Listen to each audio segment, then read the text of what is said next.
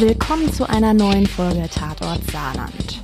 Heute sprechen wir über einen Fall, der gar nicht allzu lange zurückliegt und ein Fall, der bundesweit für Schlagzeilen und vor allem für Entsetzen sorgte. Das Urteil ist erst seit wenigen Monaten rechtskräftig. Es geht heute um die Polizistenmorde von Kusel. Mein Name ist Sarah Umla, ich bin Vize-Digitalchefin der Saarbrücker Zeitung und mir gegenüber sitzen heute gleich zwei Kollegen, und zwar meine Kollegin Saskia Leidinger vom Digitaldesk und mein Kollege Michael Kipp, der Chefreporter der Saarbrücker Zeitung. Hallo ihr beiden. Hallo. Hallo. Ja, ihr beide habt zu den Polizistenmorden recherchiert, wart auch teilweise später als Reporter vor Gericht. Wir wollen diesen Fall uns heute ganz genau anschauen und dafür beginnen wir von vorne. Aber bevor wir starten, erstmal eine Triggerwarnung an Sie, liebe Hörerinnen und Hörer. Es geht heute um eine wirklich brutale Tat und es werden in dieser Folge auch Details über den Tatablauf geschildert und das kann wirklich belastend sein.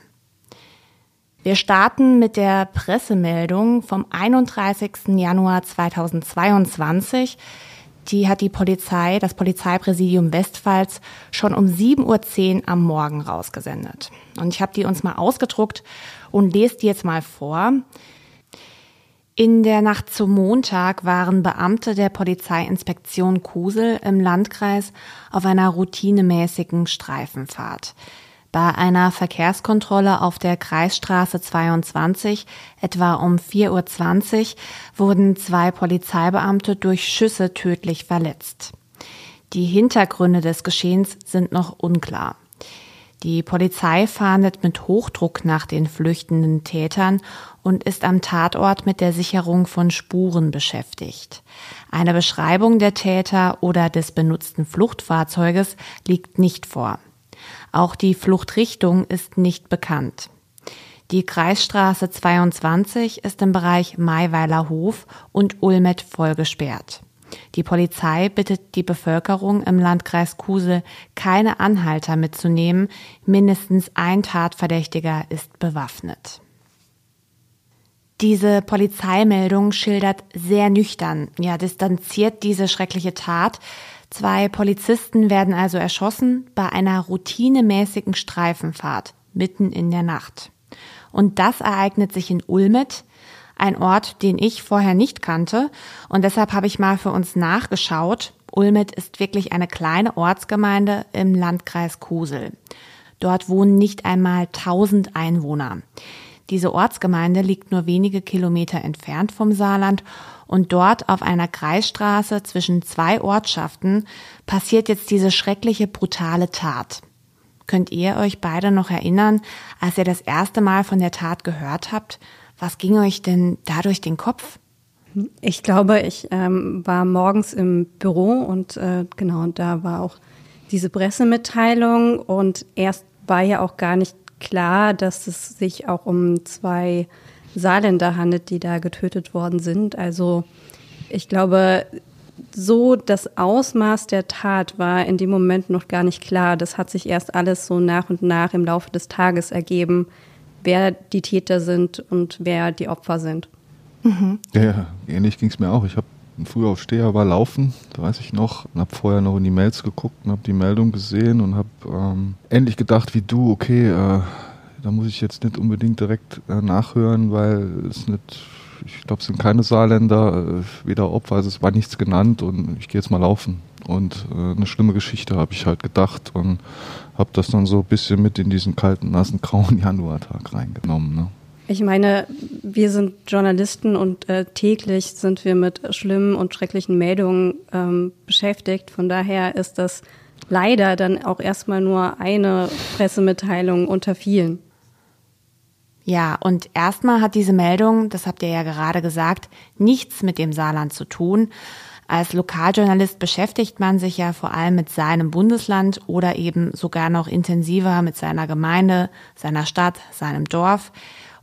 Weil wir uns ja vor allem mit dem Saarland beschäftigen, ist ein solcher Vorfall in Rheinland-Pfalz nicht zwingend eine Geschichte, bei der wir jetzt Reporter losschicken.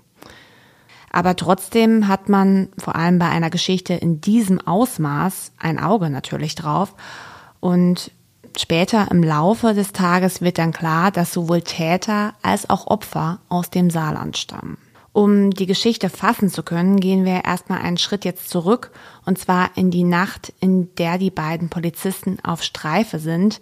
Warum waren die beiden denn überhaupt in dieser ja sehr abgeschiedenen ländlichen Gegend unterwegs? Also ich glaube noch zu wissen, dass ähm, die Streifen äh, sind die gefahren wegen einer Einbruchsserie, die es äh, in dem Kreis gab. Äh, und die waren auch mit einem Zivilfahrzeug unterwegs gewesen, allerdings in Uniform, ähm, wenn ich mich richtig erinnere. Und ich glaube, dass sie das Auto äh, der zwei am Straßenrand stehen sehen haben und es nicht angehalten haben. Da gab es später noch eine Diskussion darüber, ähm, weil die Stelle dort halt auch nicht prädestiniert war, für ein Fahrzeug auch rauszuwinken. Auf jeden Fall haben sie die dort am Tatort, am späteren Tatort dann halt untersucht und haben halt wild im, auf der Ladefläche dieses äh, Kleintransporters gefunden, und zwar relativ vieles. Ich glaube weit über zwanzig Dammwildstücke. Da waren die zunächst mal, glaube ich, war die Situation relativ unklar.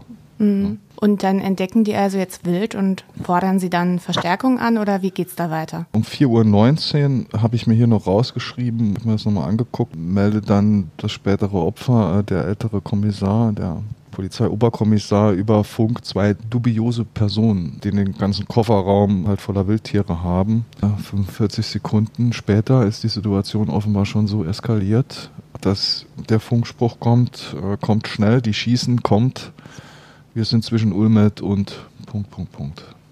Mhm. Wie die Tat dann nachher vor Gericht rekonstruiert worden ist, ist das, hat das so eher fast schon so ausgesehen wie eine Hinrichtung, Saskia, ne? Ich weiß nicht, du warst vor Gericht. Genau, also der, der Vorsitzende Richter ähm, sprach auch tatsächlich, äh, ich glaube, er hat das Wort Hinrichtung in den Mund genommen, weil es war zuerst einfach eine Polizeikontrolle. Die beiden hatten Schusswesten an und waren deshalb ja auch trotz Zivilfahrzeug als Polizisten zu erkennen. Also die Situation für die beiden Täter war ja eigentlich klar. Sie werden hier gerade von der Polizei kontrolliert. Und erstmal ging es ja nur um den Verdacht der Wilderei, worauf ja keine allzu große Strafe steht. Dann fallen plötzlich Schüsse. Das klingt immer noch absurd. Bei einer normalen Polizeikontrolle fallen Schüsse, also Mehrzahl. Schüsse, also nicht nur ein Schuss, sondern gleich mehrere. Der erste Schuss trifft die Polizeibeamtin Yasmin.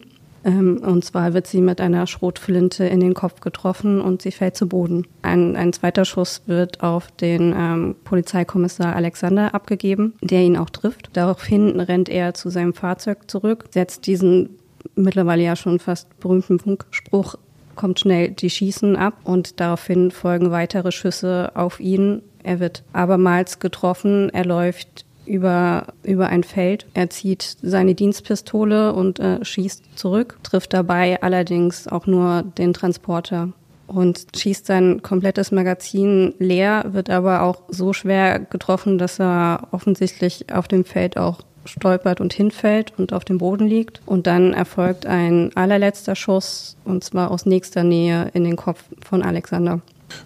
Im Nachhinein hat er offenbar noch festgestellt, dass die Polizistin auch noch lebt, und hat ja auch noch einen weiteren Schuss ähm, in den Kopf versetzt. Mhm, genau. Also insgesamt äh, hat äh, Alexander versucht, fünfzehn Mal zurückzuschießen, hat allerdings in der Dunkelheit keine Chance gegen den Mörder, der natürlich ein Nachtsichtgerät hatte äh, für seine Wilderei, mhm. also der besten Blick sozusagen hatte und auch ein, einer der besten Schützen wahrscheinlich im Saarland war, der auf die Jagd gegangen ist. Das hat der Prozess gezeigt, das haben uns viele Quellen erzählt. Mm, diese Informationen, diese vielen Details, die ihr jetzt geschildert habt, kamen ja nach und nach ans Licht. Aber es gab vor allem eine Sache, die zu Beginn im Fokus stand, Michael. Vor allem die, die, die Waffen, weil das war dann auch Teil der Kommunikation gewesen, dass es zwei Täter sein müssten. Und deswegen haben sie die Waffen relativ zeitnah genannt. Das war ein, eine Schrotflinte, wie die Saskia schon gesagt hat. Die hat er zuerst geschossen und dann hat er umgegriffen sozusagen auf ein, ein Jagdgewehr auf eine Bergara Takedown im Kaliber dreihundertacht, habe ich mhm. mal rausgeschrieben. Ähm, das ist ein Einzellader-Jagdgewehr und das äh, ist wichtiger an dem Begriff ist das Wort Einzellader. Ich bin auch kein Waffenexperte, ich musste mir das damals alles irgendwie auch angucken, aber da muss nach jedem Schuss nochmal geladen werden. Und er hat ja sehr oft auf den Polizisten auch geschossen und dann hieß es in der ersten Stellungnahme, es müssen zwei Täter gewesen sein aufgrund der Tatdynamik. Also dass kaum ein Mensch in der Lage sei, die gingen davon aus, dass keiner in der Lage sei, so ein Einzelladergewehr in dieser Schussfolge, die mhm. ja auch auf diesen Videobändern zu hören war, es war nichts zu sehen, aber es war was zu hören, die Schüsse mhm. waren ja zu hören, äh, quasi wie ein Maschinengewehr. Bap, bap, bap, bap. Wir müssen uns vorstellen, ne? Es war nachts um vier Uhr und es hat geregnet. Also wirklich eigentlich schlechte Bedingungen, überhaupt irgendjemand zu treffen. Und wie gesagt, der Polizist hat sein komplettes Magazin abgefeuert und hat den Täter nicht getroffen und nur den Transporter. Ja. Ähm, und von daher, also war das schon extrem. Und dann haben wir die Information gehabt, allerdings schon relativ früh, dass der das offenbar kann. Mhm. Also, dass der so schnell nachladen kann. Es gibt eine Sportart, die der betrieben hat. Fällt der Name nicht mehr ein, das ist schon lange her. Mhm. Aber wenn man äh, den Begriff bei YouTube eingibt, das sind so Jungs, die, die laufen mit so Einzelladergewehren durch den Wald und haben die, die, die Patronenhülsen zwischen den Fingern klemmen und können das so schnell durchladen, dass die praktisch alle zwei Sekunden einen Schuss abgeben können. Mhm. Das heißt, am Anfang sind die davon ausgegangen, dass der nicht alleine gehandelt hat. Ja, der, der, der hat, der, der hatten den Florian V. wie er äh, heißt, äh, den Mittäter, ähm, ja auch sofort in U-Haft gesteckt. Ne? Mhm. Vor dem Hintergrund, dass sie gedacht haben, das können nur zwei gewesen sein, der hat auch geschossen. Aber der hat das von Anfang an bestritten. Wie kam das denn raus, Au- außer wie du jetzt geschildert hast, dass, dass es diese Sportart gibt?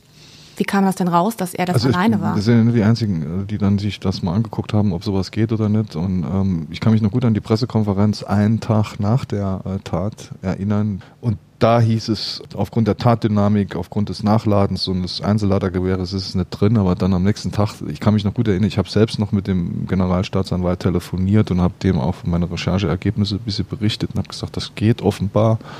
Und der war ein guter Schütze, das und das, der war auch im Schützenverein, der findet sich ähm, in Ergebnislisten von Saarlandmeisterschaften im, im Luftpistolenschießen, findet sich sein Name äh, im Saarland und zwar auf Platz eins. Also der, der kann das. hatte einen ja. Bezug zu Waffen. Ja. Und er kann das und äh, die Polizei hat das, dann war ja für die auch kein Problem, das zu ermitteln. Die kennen sich wesentlich besser damit aus und ähm, war dann klar, dass das funktionieren kann. Und sie haben ja dann auch in den ersten Ermittlungsprotokollen ja auch keine Fingerabdrücke von dem Florian V. auf den Tatwaffen finden konnten. Das erst später, aber das war dann so wirklich nur so, so ganz, ganz, ganz wenig Mischmaterial, das äh, auch äh, ja, vom Anreichen kommen kann. Oder so. Mhm. Naja. Aber nach dieser Tat, wenn wir jetzt nochmal zur Tat zurückgehen, ähm, der Täter, wir nennen ihn jetzt einfach schon mal beim, beim Namen, das ist Andreas S. Er erschießt also diese zwei Polizisten und was passiert denn dann? Wie geht's denn dann weiter? Also na, nach dem letzten Schuss auf, auf Alexander geht äh, Andreas S. zu seinem Transporter zurück, steigt in das Fahrzeug, wendet das Auto, will die Papiere suchen, weil durch die Kontrolle haben die Polizisten äh, natürlich die Papiere gehabt. Ähm, stellt dabei fest, dass Yasmin noch lebt, wohl nicht mehr bei Bewusstsein ist und kein, nicht mehr mitbekommt, äh, was passiert. Gibt auf sie noch einen zweiten Schuss ab. Und dann, ich glaube, in, in der Zwischenzeit müssen auch die ähm, angeforderten Einsatzkräfte auf dem Weg sein. Und entsprechend steigen dann Andreas S. und Florian V. und ins Transporter und machen sich auf den Weg zurück ins Saarland und haben dann allerdings eine Autopanne. Die Polizisten wollen die beiden kontrollieren. Und es werden Fahrzeugschein, Ausweis kontrolliert. Und sie hinterlassen eben diese Papiere, die sie nicht finden können. Also nur, offenbar nur vom Polizistenmörder selbst. Ähm, der mit, vermeintliche Mittäter wurde, glaube ich, gar nicht kontrolliert, sondern der hat offenbar im Graben gelegen. Der war ja so der Helfershelfer. Ja. Also im, im Prozess hieß es, er wurde kontrolliert, er hatte nur keine Papiere dabei. Ach. Und er hat aber Alexander seinen Namen genannt. Okay. okay. Ja, und dann sind die dann, äh, diese Autopanne, ich glaube, die kam dann auch tatsächlich durch die Schüsse zustande. Mhm. Der hat äh, zwar den Mörder nicht getroffen, mhm. aber er hat das Auto relativ durchsiebt und ein paar Kilometer danach auf der Autobahn sind sie dann zum Stehen gekommen und da muss Andreas S. ähm, einen Freund angerufen haben aus äh, seiner Heimatgemeinde. mhm. aus seiner ehemaligen Heimatgemeinde, ähm, von dem er wusste. Dem kann er vertrauen. Dem kann er vertrauen ja. und dass er hier nachts irgendwo in der Prärie auf der Autobahn liegt zum Abschleppen. Und er hat ihn dann abgeschleppt, aber hat dann halt, glaube ich, morgens dann halt auch die Nachrichten gehört und hat eins zu eins zusammengezählt und ist dann zu seiner Anwältin gegangen, die dann wiederum, wenn ich es richtig in Erinnerung habe, die hat sich dann bei der Polizei gemeldet, aber da war denen schon klar, dass es... Dass es Andreas S. ist, weil ja. die hatten dann halt die Papiere gefunden und äh, dann ging die Fahndung sofort los. Ne? Könnt ihr ein bisschen schildern, wie die Fahndung abgelaufen ist? Wie, wie ist die Polizei denn überhaupt auf ihn aufmerksam geworden? Wie hat sie ihn denn gefunden? Soweit ich weiß, haben sie einfach verschiedene Anschriften von ihm, ehemalige wie neue Meldeanschriften, angefahren. Eine zunächst, glaube ich, in Homburg, haben dort auch eine Wohnung äh, links äh, gezogen sozusagen. Ähm, oder war er nicht, da hat er offenbar auch noch nie gelebt. Und dann haben sie auch die Adresse natürlich von diesem vermeintlichen Mittäter dann halt angefahren. Und dort stand dann dieser weiße Transporter durchlöchert und dann haben sie sich dort, glaube ich, gegen nachmittags, ne, haben sie den dort gefunden, so sechzehn, dreißig, siebzehn Uhr, haben sich dann dort auf den Zugriff vorbereitet. Mhm. Also an dem Tattag selbst. Das ging alles super schnell. Die hatten ja die Papiere. Mhm. Also, die haben ja mit dem Bild gefahndet. Ja, ihm, ne? Ging dann die Öffentlichkeitsfahndung auch mit Namen dann mittags rein. Ne? Also der hatte keine Chance. Und vor allem hat der ja auch, die haben ja ganz normal weitergemacht, äh, wenn ich das richtig in Erinnerung habe. Die sind ja, wo das Automobil gestanden hat, das war der ihre Wurstküche sozusagen. Dort haben die aus dem Wild ja, Wurst gemacht, Wurst gemacht und mhm. das weiterverarbeitet zu Filet oder mhm. sonst was. Und äh, den haben sie ja in der Metzgerschürze festgenommen dann auch. Okay. Die hat er noch an, also die haben dann halt das Wild weiterverarbeitet, ne? Genau, also äh, Florian ja. sollte, glaube ich, die Waffen äh, verstecken, das, das war sein Auftrag und ähm, Andreas S. hat sich gleich daran gemacht, das Wild wie immer aus dem Fahrzeug zu laden und zu zerlegen für seinen Wildhandel. Die Tat an sich ist ja schon nicht zu fassen, aber die beiden machen jetzt weiter wie an jedem anderen Tag, als hätten sie einfach nur gewildert. Das klingt komplett abgestumpft. Also jetzt sind die also mitten am Weiterverarbeiten des Wildfleischs. Und plötzlich steht da die Polizei und ja, nimmt beide fest, Andreas S. und Florian V. Wisst ihr, wie die beiden sich verhalten haben, als sie da plötzlich festgenommen werden? Ich war nicht dabei, aber ich habe mir erzählen lassen, dass sie relativ ruhig waren und ja. äh, sich widerstandslos festnehmen ließen. Mir habt jetzt gesagt, Florian V.